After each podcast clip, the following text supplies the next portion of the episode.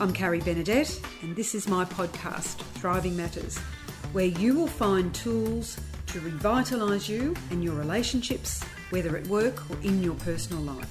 Well, a little bit about me. I'm an education consultant specialising in emotional intelligence, and I use creative approaches that empower people with proven processes. I'm known for my high energy, passion, and compassion for those in need of help. And I like to shine a spotlight on what we can do. I'm here to bring positivity, confidence, and strength every day, everywhere. My mantra in life has been let's give it a red hot shot. So, my guest on this episode of Thriving Matters podcast is a very well known principal, internationally known and respected. Gavin McCormack is currently the principal of the Farmhouse Montessori School here in uh, Sydney, Australia, up on the beautiful uh, North Be- Northern Beaches area of Sydney, around Balgowlah. And um, Gavin, it's a pleasure to have you here today. Hope you're well. Thank you. I am indeed. A pleasure to be here too. Look, uh, I know you're passionate about teaching and pedagogy.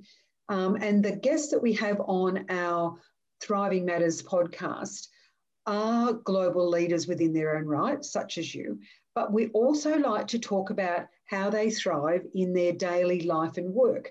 Now, being an educator has huge demands on you because you are all things to all people in your in your community.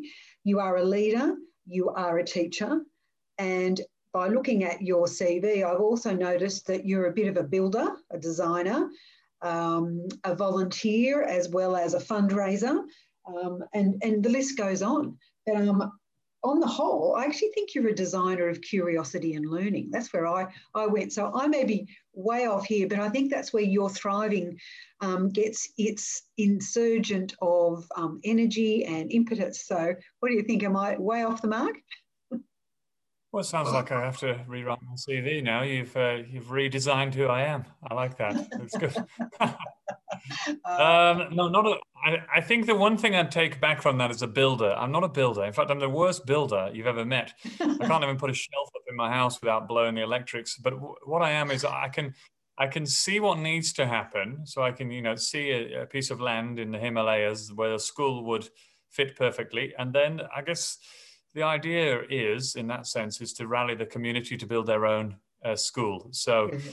I actually don't do any of the building. I just sit the community down um, and say, "Hello, a school would look really good here, and here's how it would work." And and uh, who has uh, you know who has the skills to help me build this thing? And you'll find someone in the village, you know, in rural Carveray, millions of miles from anywhere, put their hand up and say, "Look, I'm actually a bricklayer. I haven't done it for 20 years, and I have loads of bricks in my garden." Okay, well you can do the bricklaying. Any carpenters? And someone will say, I'm a carpenter. and before you know it, you've got all the skills there sitting in a village that to build a school, uh, and collectively they can do that.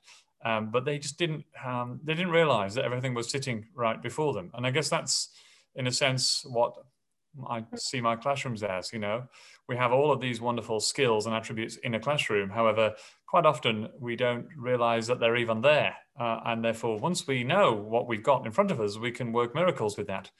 And uh, going back to the school thing, what you find is you build a school with a community and then you leave. And then when you've left, they all come together and say, hey, um, maybe we don't need that guy to come again and tell us we can do these things. Why don't we just build another school? And then you go back and they built five schools, and there's a library, and oh, there's wow. a center, and you've empowered them to realize that actually everything is within them. They just need to collaborate. And the same again in the classroom. You know, mm-hmm. when a child goes, "Well, the teacher's busy. I need some help," but I do know that that little boy over there is a dinosaur expert. If I ask him I don't need to ask a teacher anymore. And therefore, you know, it's just mirroring, mirroring what you do in the classroom, but doing it on a larger scale and with adults. But, but what you're talking about is um, bringing a community together and they have the answers that they they have the answers to, and the the ability the capability to to do the new creation to build the new creation or to build what they need yeah, so i think that's a lovely thing so look, I'm going to take you right back. So we've already we've already given our listeners a snapshot of you know you you you love the Himalayas and you've you've done some major major work there. Um, but let's take you right back now. You've got an English accent. I can still hear it there. Um, you've lived across a number of continents. So give us a bit of a um, a, a pot of um, where you've started, where you've travelled, sort of the, the story of Gavin up to this point in time. Okay, I won't take too much of your time. So I'll take the whole podcast. If I, I the thing is, you know, I, my grandfather was a storyteller, professional storyteller, and I lived with him for quite a number of years. So, you know, a good old yarn is, uh, you know, it's in my uh, psyche, so I could talk forever. But I'll just give you a quick summary then. Um, so, born in England to a single mother. Father left uh, before I was born, so just me and my mum. Um, she um, uh, struggled a bit, you know, to to make ends meet. So I lived with my grandfather for a bit. Lovely man, and he was a carpenter. And uh, while mum worked, and he basically, you know, taught me how to be a lovely person. And we walked around the streets all day talking and telling me stories. Probably most of them were made up, but they were really entertaining, and I learned a lot from him. And then um, I uh, had a choice at the end of high school. Um, I was a bit of a, an outcast at school because I was quite poor, and I went. I lived in a kind of a, a wealthy area, but we were the poor family because we didn't really have much, like holes in our trousers and shoes with our toes poking out and things like that. So um, I, I, I, worked hard at school though, and I when it came to the end of secondary school, I had a, I done quite well, so I had a choice of what I wanted to be. I could be an economist, I could have been a geographer, or I could have been anything really. And I sat with my mum, and she said, "Look, you're wonderful with children. I just chose teaching and went to to become a teacher. And I realized at that point what a fulfilling and wonderful profession it was. That mm. truly, and the old saying, you never work a day in your life. If you find a job that you truly love, well, you know, I found that almost on day one. So I haven't looked back since then. And, and I've kind of used teaching to allow me to travel the world. And so I've lived in Spain, in France, um, over in uh, China, in Asia, in Korea, and I've traveled across the world. I've also then arrived in Australia where I worked in an Islamic school for 10 years. Yeah. Um, which was wonderful. And I learned how to speak Arabic and I had this real cultural, you know, um, expose to the rest of the world that I hadn't really seen before. And I, I just was, that was the most amazing experience. And then, um, you know, an, observer from the Department of Education came into my classroom, uh, you know, from NESA, and the lady, as she left, said, Are you a Montessori teacher? And I said, I'm not. What is Montessori? And she said, uh, You should go and look at one. I think you actually might be a Montessori teacher. So I went to have a look at a school, and I was, it was amazing because I realized that I'd, I'd been kind of an ad hoc Montessori mm-hmm. teacher without realizing. And then I realized there was this whole pedagogy that sang out to me. And so I did a degree in Montessori. I worked in a Montessori school over in Balmain in Sydney for about five years and then uh, came over to Manly to be the principal of this wonderful Montessori school that I'm here now at. And I, I haven't looked back, but I will say one thing that I forgot to mention in the middle of all of that was this this service, giving of service, realizing that mm-hmm. you know I'm probably undiagnosed ADHD. I have a, too much energy; it's bursting out of me. I don't like to waste one second of my time when not doing something productive, which is you know maybe detrimental. However, I find it as a real um, a real benefit, a real positive because you know, when you have a passion and you have a skill and you have a lot of energy and you give it all away, you find that the rewards, you know, for you are just so mind blowing. And so on this journey of discovering Montessori, I discovered that her whole pedagogy and her whole writing of the curriculum was about giving service. It was about, okay, we're going to teach these children to learn about, you know, dinosaurs. But the big question is, what are you going to do with the facts you now know? Who are you going to help with your skills on dinosaurs? And so I thought I had to ask myself the question what am I going to do with my newfound skill of Montessori education? And my love of climbing and mountains led me to the Himalayas. Uh, and now, you know, five years later, we've got um, two of the largest teacher training centers in Nepal, uh, in the north and the south, training thousands of women every year um, to go out and be Montessori teachers in Nepal. And we've built over nine or 10 schools in, in Nepal, all for charity, nothing for monetary gain.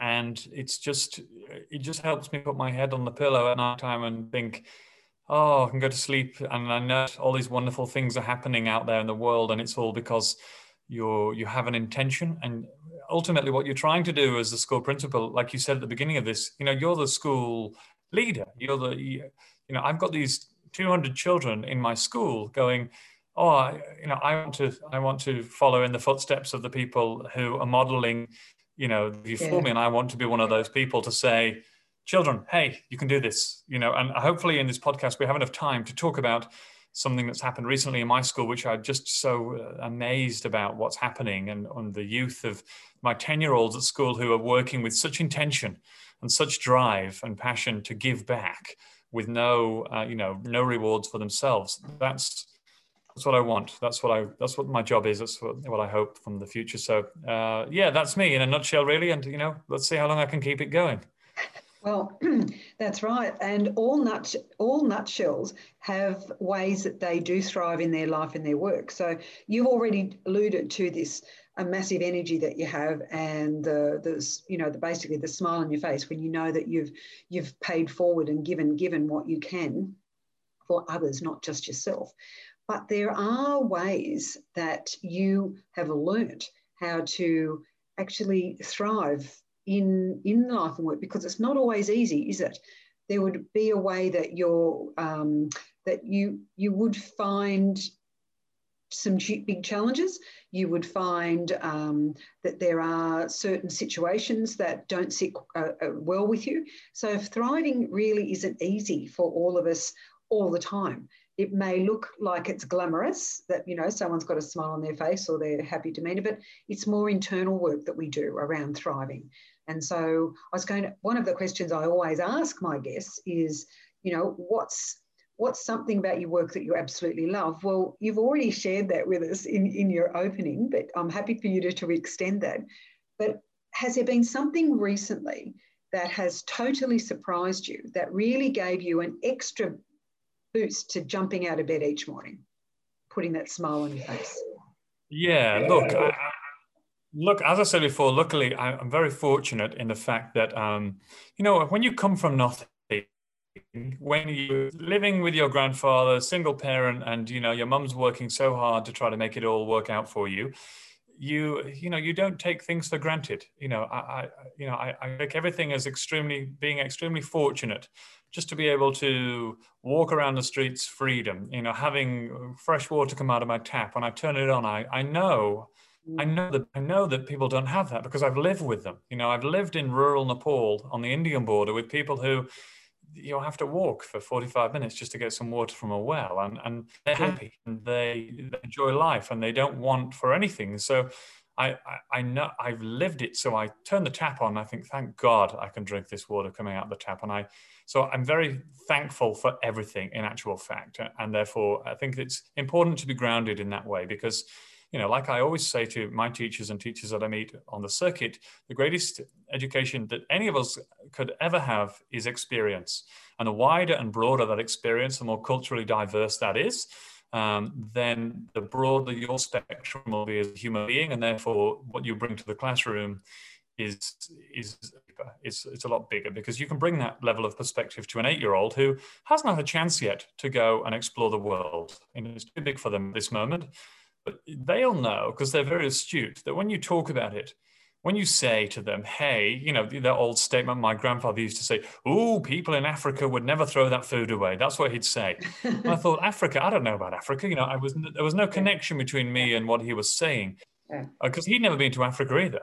He'd just seen it on the news or something. Whereas mm. I think when you're a teacher who has experience and you've been places and you've seen things, then when you try to Uh, emulate that to your students and you try to tell them hey this is really important.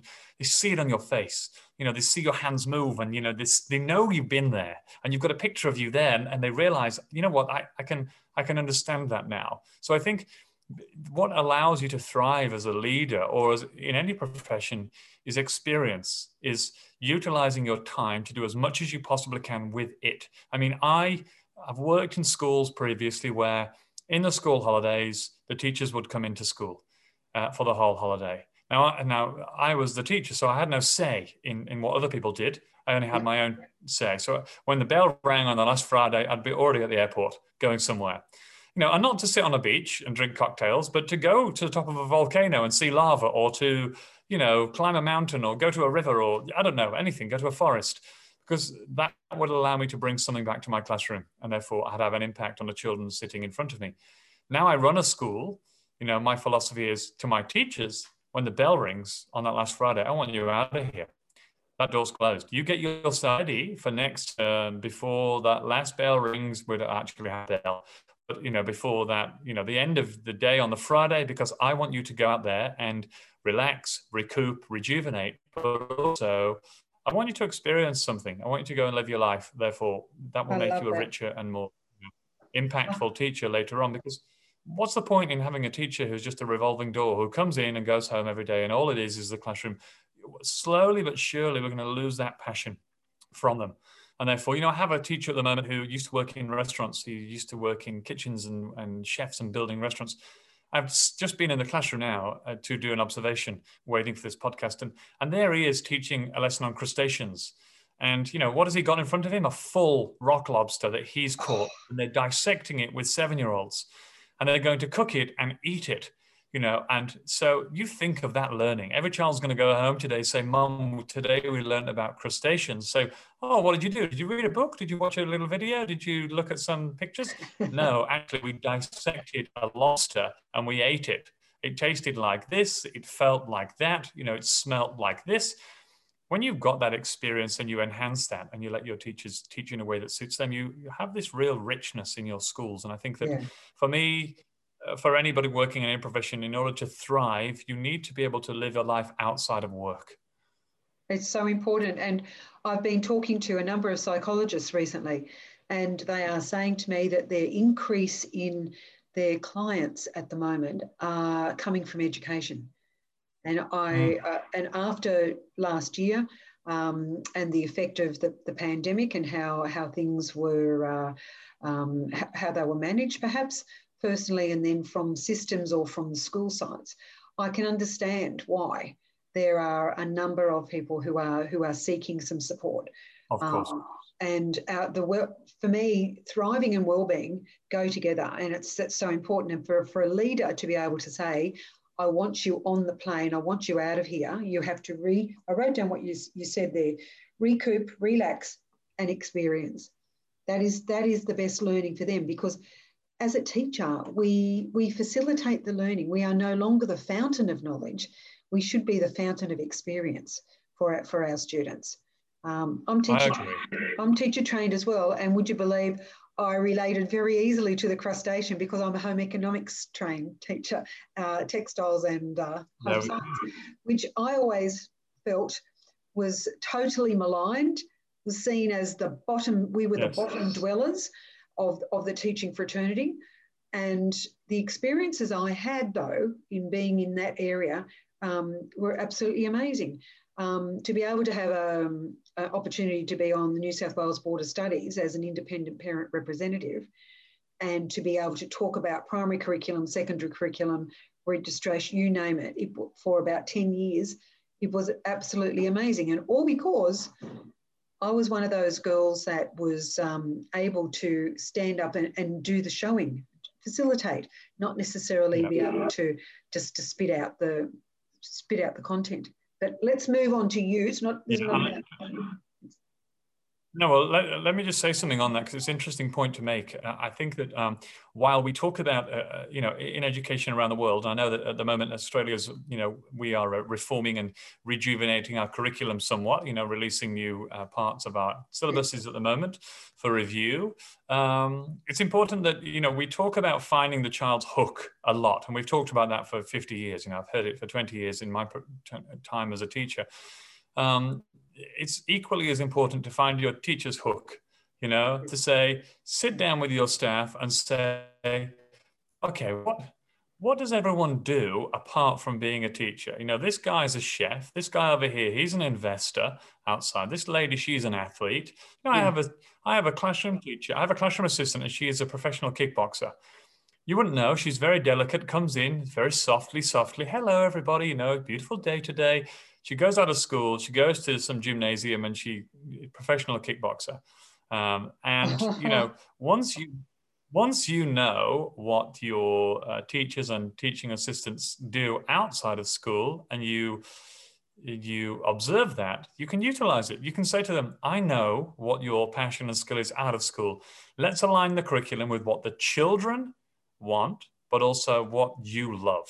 And once you know that, then you have this really i mean you're you're wasting a lot of skills if you don't know that. If you give them a prescribed curriculum and say teach this say this kids are going to do this worksheet then they're going to do this test because i want a, a high grade at the end of the term you're missing a whole avenue there which is what are my teachers actually doing outside of school? Which is you know not teaching? And how can i how can we allow them to utilize that in school to enhance the learning experience for the students in the classroom? And i think oh. that's equally as important as in as observing your students is observing your teachers.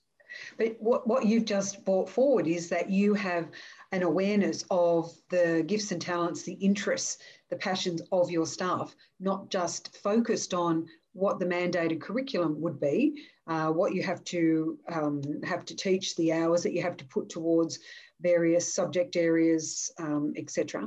But you also you're looking at the the relational skills that you have that you model, so that your whole community will be able to to be able to look and find what it is that is the hook for for the relationships that you build. And I think that's the emotional intelligence um, uh, focus at the moment um, for an uncertain future is even more important.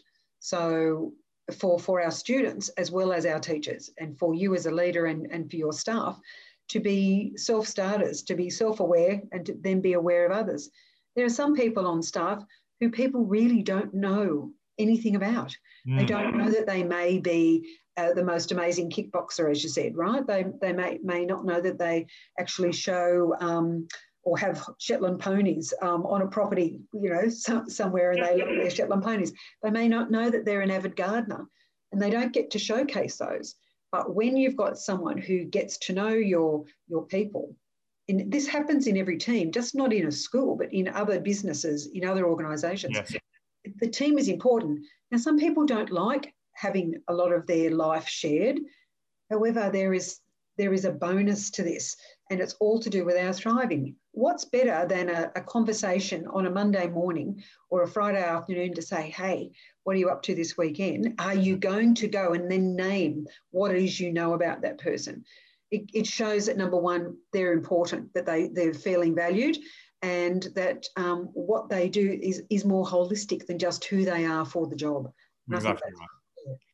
And I think that when you treat them as a person, as you know, we talk about in, in our school, educating the whole child. We talk about respecting the whole teacher as well. And, you know, that's very important that we do that because, you know, we need to know, and our students need to know that these are real people. These are, you know, real human beings. Because I think when you have that mutual respect from the top all the way down, I don't want to use the word down because you know we all use first names in my school. I'm Gavin, you know, and just like the children are, you know, John or whatever. We all have the same first name.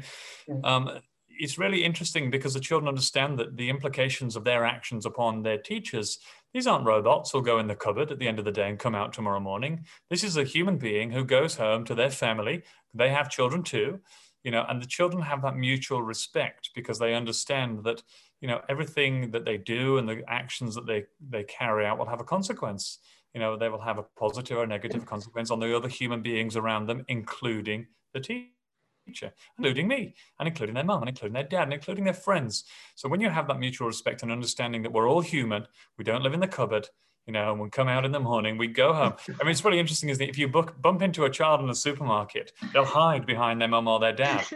Although you spend the whole day with them, and you think, why are they hiding? And the reason they're hiding is you're out of context. Yeah. You know, you're not in the classroom anymore at the front, or you're sitting down teaching a lesson. Suddenly you're buying bananas, and they go, "Oh my god, I can't believe my teacher eats bananas just like me. He doesn't live in the breaking down that misconception, you know, uh, yeah. just making sure that everyone understands that we're all the same and all equal. And ultimately, it works for everyone, I think. So, Gavin, looking back um, on what you've done, um, you know, hindsight's a wonderful thing. It can be a pain in the in the royal backside, can't it? Yes. But there would be there there possibly are some things that um, you may do differently. Would you? Would there be anything that you would do differently if you had your time again up to this point? Yes, uh, for sure. Um, I mean, lots of different things. Obviously, I, I never, I try not to regret anything because I think that everything is a chance for learning, and I promote that to my students too. That if I see they're going to make a mistake, I let them make that mistake in front of me. I mean, I mean, obviously, if they're going to walk into a volcano filled with bubbling lava. I'm not going to allow that to happen. Yeah. You know, but when they say I'm going to build a volcano out of papier mache and it will be ready tomorrow, and I know that papier mache takes three and a half days to dry, I let them build it and let them fail and let them paint it over soggy papier mache. It doesn't work. It looks terrible. I say, and then we evaluate what happened. And they say, oh, you know, I realized that it takes three days for papier mache to dry. Yeah.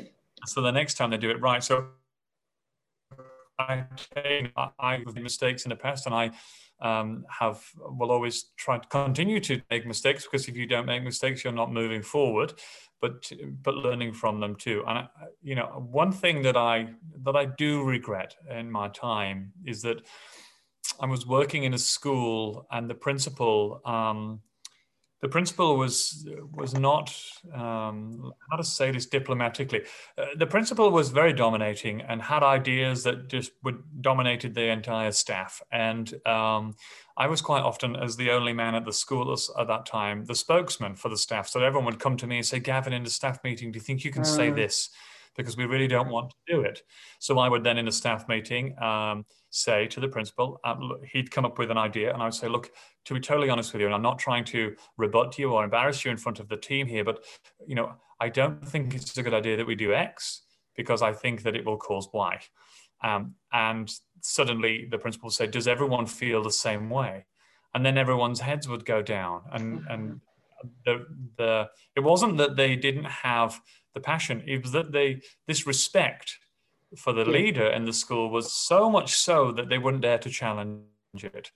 You know, and then uh, mojo then because what happens i thought i thought to myself well if you don't have you have these ideas you have this concept that you want to rebut you don't think it's a good idea but you don't have the voice to speak up and then when it comes to voicing and putting your hand up and saying actually i'm in the same pool as him i, I agree then if you're not going to go all the way mm. through with it, as, as, as what happened on that occasion, um, then you're never going to see change in, in that sense. I regretted the fact that I didn't um, I didn't then call that out to the people who had asked me to step up and step forward. But what I learned from that was you're never going to have everybody on board. Not hmm. everyone's going to be as vocal as you. And if you want to make change, you literally have to go it alone. And the people who want to follow you will end up following you in the end. So, you know, and, and when I went to Nepal, you see, I went to Nepal and I started Montessori training centers there. And people said, you can't do that because you, you, you haven't been through this training college or you haven't trained under this person and you know there was a moment hmm. where i thought to myself okay maybe i maybe i can't do this. Maybe i should stop and let somebody else more qualified do it instead. Then i had a really good long hard think and i thought you know what? I'm definitely not doing that. Because who knows if that person's even going to come around the corner and, and do this. I'm here right now. This is an opportunity sitting right in front of me. It might go horribly wrong but it might go horribly right Mm. So I did it. You know, we opened the first teacher training center in Kathmandu in Tiger Market, and it wasn't perfect. We didn't have all the materials. The curriculum was half written, but now, now it's packed. And you know, women are coming out of that place and changing the world, and they're going out to change schools, and it's having a huge impact. And that moment where of of hesitancy and me saying, "I'm not sure," you know, is there someone better for to do this job than me? Yes, maybe there there is but they weren't there at that time and the time was right and so you have to chance. You have yeah. to take a leap of faith. And you know eh, the same happened when i when i decided to become a writer and say i want to write children's books. People said you can't just be a writer. You can't just write children's books. And i you know and i had a moment of hesitancy again and thought maybe i can't. Maybe i should leave this to morris gleitzman. He's already a, he's a good writer. And then you just do it. You just do it. And you know it's not egotistical and it's not saying look at me. It's just you might as well try everything, you know, um, because some of those things will will come off and and they'll inspire others as well. So you might as well give it a go. Well, it's know? a can-do. It's a can-do you know, attitude, isn't it? It's a can-do attitude that often, because we worry about what others will think and whether we are perfect in the delivery or the the results that happen, um, we think we're going to be uh, we'll lose our reputation. Well, in actual actual fact, by bringing everybody along your way of, of including the community is that you're not the only one that's leading this. They all lead it as well by being there and being part of it. So I love it. Yeah. Exactly. Apart from the yeah, no, exactly. you've listed a number of people that have been significant in your in your life um, that have have really um, gifted you with a way of looking at the world and, and what you can contribute to, like your grandfather and your and your mum doing what she did. That was that was a hard um, that was a really hard uh, way forward, wasn't it? Being by yourself um, to bring up somebody young and to mould you um, into and give you the best opportunity that you had. Maria Montessori, you've named as significant, um, and I dare say there have been other people, uh, whether they're authors, whether they're influencers, whether they're philosophers. Is there somebody else that you often will turn to or you are reminded of um, for, for what you're doing, for, for what sort of footprint you're leaving on this earth? Yeah, look, this is two people, and they're other. They're both opposite ends of the scale. Yes, all those people you mentioned are important. My mom was extremely influential in my life. She's obviously still alive today. She's only, in fact, she had me when she was seventeen, so she's only sixty at the moment. So oh, that's oh, wow. uh, pretty crazy. But yeah, uh, she's lovely, um, and she, you know, she's a true fighter. So I've got to hand it to her. You know, it hasn't been easy for her, but she's always been there, which is wonderful. But there's two people that really have kind of changed my perspective of the world, and for me, it's all about perspective. One was uh, Bill McKeith, William McKeith, and he was the principal of Presbyterian Ladies College for about 25 years. You know, he's a uh, he's an um, he's a wonderful man, good dear friend of mine, and we worked together over in Lakemba in the Islamic school for about a year. And I worked again with him over in Balmain. And, you know, he was the one who basically, you know, made me believe that, um, that you can be whatever you want to be. You know, I had hesitancy around being a principal. Uh, and once he took me to his office, he did an observation in my classroom and he said, I am not trying to flower you and butter you up here, but you are one of the best teachers I have ever witnessed practicing in the room. And I said, and you know, I felt a bit embarrassed, but I felt extremely complimented. Mm. And he said, with a talent like that, you have to take it further. You have to do more with it. You know, you should, you can be a school principal. And he uh, kind of, you know, gave me the encouragement to, to, to try to take over a school. I said, well, why? Isn't it really stressful? You know, isn't it? You can't go to the beach after school. You're working 24 hours a day. And, you know, his words were very wise. And he's a writer, so he's a very good linguist. And he said, the influence you will have when you have a community sitting in front of you is far greater than any influence you will have when you just have a class it's wonderful to have a class, but it's even better to have a community.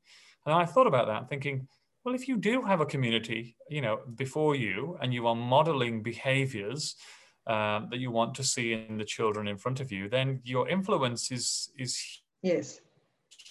Huge. And, you know, that links back to Maria Montessori, who her whole pedagogy was written around one learning outcome she ultimately, you know, and going back to your statement before about, you know, balance of curriculum and whatnot, you know, I, I, I really feel fortunate to live in Australia where the curriculum is written in such a way that it allows you as the teacher or the school leader to take those outcomes and indicators and use them in a way that suits you as long as you meet them. You know, so it doesn't tell you, oh, by the way, you've got to get a crab and you're going to cut it up and you're going to look inside and you're going to dissect it. Well, it doesn't say that. He says you're going to study, you know, um, crustaceans, or you're going to study the, you know, the herbivores or omnivores or the cycle of life. And it allows you to then go, okay, there's the outcome. Here's what the content might look like. And that, that key word is might, might look like. It doesn't have to look like that. You know, it can look like uh, anything as long as I meet the, the requirements of the curriculum.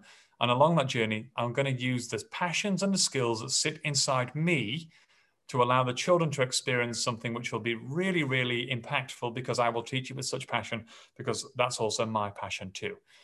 Um, and so I feel extremely fortunate about that. But what Maria Montessori, her whole pedagogy was based around one learning outcome. And it was, it sounds really flowery and hairy fairy and whimsical, but it was it was world peace. And she said, everything we do underneath this so the education, the setting up the environment, the preparing the environment, the working with early childhood, independence, all of this at the very end, when they come out of the big machine and it spits out the ultimate child at 18 years of age, will be world peace because they will make choices which yeah. are wise. They will have good ethics and good moral code. They will understand how impactful their work can be. They will have a true uh, understanding of independence uh, and you know ethics. So I've tried to follow in those footsteps. And therefore, uh-huh. you know, when Bill McKeith told me, when Bill McKeith told me you have a community at your disposal, on a better word, yeah. you know, um, you can then uh, influence the children in that community to be those people that you want them to be. And therefore, they will have a larger influence. And I guess that's where the Montessori training centers come in because every one of those teachers that leaves and goes out to work in the Himalayas also leaves with that. And they leave and go to their class, and their classes are 70 kids. So, you know, you, that's that whole emphasis of put your head on the pillow and you just quickly do the exponential growth of your work and you realize this is big. It's what we call it's huge. Work. Yeah, it's, it's big huge. work. It's huge. And yeah. to, I guess we've got to realize that our words and the things that we do and our actions have huge implications. I mean, I posted on LinkedIn last night um, uh, um, a, uh, a message I got from, from a, a random man um, called Sanjay. And he said, Look, you know, my friend told me about you. He trained under you in the Himalayas, and now this is happening, and now I want to do this. And so you, you didn't you didn't realize that was ever going to happen. Um, and therefore yes but similarly you asked do i have any and i'm sorry to talk so much but this is you know this is who i am so um, you asked if there's people you know a person so bill mckeith was one but also a man in the himalayas i met you know anand devkota his name is and he'll be very proud that i mentioned his name on here because he is the man who's been managing the training centers for me and uh, uh-huh. you know living in a living in a country where um, you know the average salary is a dollar a day he could easily have lost sight of what was important, uh, but he hasn't. He stayed true to his word of working for the good of mankind. You know, he obviously has to be paid for his work, but he only takes what he needs. You know, never takes more. And yeah. it's for five years that those training centers have been going. And for the five years that we've been building schools and libraries all over the Himalayas, He's been by my side. He's stayed true. I've raised thousands and thousands of dollars and sent them to him. And he could have easily skimmed some off the top, and I would have never known. Well, I would have known, but he didn't. You know, he stayed true. And I, uh, you know, he said something extremely profound, profound thing I've ever heard in my life, which was we were on a bus going through the Himalayan mountains and we could have flown we could have taken a flight, but we we took a bus. He mm-hmm. persuaded me to take the bus, and the bus was 16 hours, or the flight was 12 minutes. So for me, living in the Western world, I was like, take the flight, 12 minutes. But he said, take the bus. Anyway, the bus broke down. You know, nine hours into the Himalayan journey, the, the wheel fell off stuck in the mountains, just dust and nothing else. That was it. And I asked the driver, when will the next bus arrive? And he said, don't worry, the next bus is on its way. And I said, thank goodness. And he said, it's coming from where we left. He will be here in 12 hours. And I said, oh no. You know, we had to sit on the side of a mountain for 12 hours and then wait another, you know. Anyway, I turned to Anand and I said, Anand, you know, why didn't we fly? This is, it's going to be 20 hours to get there. And he said, Gavin, there's something you need to realize. He said, in your culture, you have a lot of money and no time. But in my culture, we have no money. And the only thing we do have is time. And I don't, mind spending it. Nobody said, I don't mind spending it, especially with you. So, and I felt like oh. crying and I wrote it down. I was like, you know, this is true. This is true. What we do forget that we don't have much time here. We're rushing around trying to make money everywhere and pay off the mortgage and buy the fastest car. And for people who don't have it, time is the thing they have. And that's, that's what our children that's what our children need. You know, I've seen mums sitting outside the house combing their daughter's hair for 20 minutes saying, I love you and I'm proud of you. And off you go to school, I'll be here when you get home. And quite often we we don't have that time. We've got to get to work. We've got to get on our Zoom conference meeting. You know, it's very tricky. And sometimes we think we have everything, but yep. actually we're missing out what we what we, we don't. don't. have is we time. Don't. Exactly right. And Gavin, later on, it's going to come back to us. Gavin, I'm just going to ask you: Can you spell Anand's um, uh, name for me so we get it right? Um, yes, A N A N D. Yep. Dev Devkota with a K. D E V K O T A. Thank you so much. Thank you. Because I know our listeners will be, be interested. Now, I'm going to wind you up because as a principal, you have uh, you also have a calendar and you have some beautiful students who will probably be curious about what's going on or want to show you what they've been learning today or involve you in it. So we're going to let you go. But if you had one piece of advice for leaders around the world leaders of families, leaders and educators, basically. We're all, I believe, we're all educators um, in, within our own right. Um, but leaders, educators, what and and those who are aspiring to become, you know, teachers or uh, look to leading a team, an organisation, if there's one little bit of advice that you give them at the moment, based on your reflections over your time and over an experience such as the pandemic in 2020, would there be a gem you'd like to share? It would, yes. And I'm not saying I'm the greatest leader because I'm not. You know, I'm just also trying my best. I also have imposter syndrome like everybody else in the world. You know, you probably did the same thing when you started your podcast. Oh my God, can I really start a podcast? Is this, you know, something I, I can do? Yeah, of course. It's real. It's real. it is. Yeah, I'm on it. I can just tell it's real. It's very good. um, I would say this. This would be my gem, and I live my life by this: is model the behavior you wish to view in the people around you. Be it the parents, be it the children in your class, be it the you know other leaders in your community if you want to see change around you, then you be it. You know, walk it, talk it, say it. But but ultimately, you know, our senses are extremely astute. We're looking, listening, modeling, copying, mimicking all the time, especially children. Behavior, so yeah. What you want to see in those people around you, that's what you need to be. And and you know, I had a once had a class that was really noisy, and and I wanted to make it really calm and quiet. So uh, I decided I was just going to whisper all the time from now on. and so I started whispering, hello, everybody, good morning. And almost immediately, everybody started whispering. And we actually couldn't hear each other anymore. We had to say, could you speak up? I can't hear you. But, you know, it's so easy to do, but it, it, involves you being, you know, introspective and taking a look at yourself. How you're actually being? Because, you know, it's yeah. It, and it's everything if you're late to school every day as the principal, well, the teachers will say, well, he's late. It doesn't matter if I'm five minutes late. Or, you know, you know, his office is, is a mess. It doesn't matter if my classroom's a mess. And similarly with the children, you know, those positive things that you do when you when you're working hard and modeling positivity and trying your best to have an impact positively on other people and not looking for any kind of reward back, you yeah. find out that the people around you do the same. So that would be it. And I don't want to say that's my quote. It's not. It's a it's from a Maria Montessori book, but it's the one thing that I um, that I live by. Model the behavior you wish to view in those who are, around you. Oh. I knew you. I knew you would have something to to round off our conversation today, which is just beautiful. Listeners, if you would like to know more about Farmhouse uh, Montessori School here in Australia, or more about uh, Gavin McCormack, um, Gavin, best way to find you? Um, well, obviously, you can Google my school, but I also have a blog that I write. I've written about a million words on that blog, uh, and it's gavinmccormack.com.au. And I can, uh, you know, my, I've over 20 years, I've gathered so many resources, hundreds of thousands of them, and I basically have spent the last five years just giving them all away online.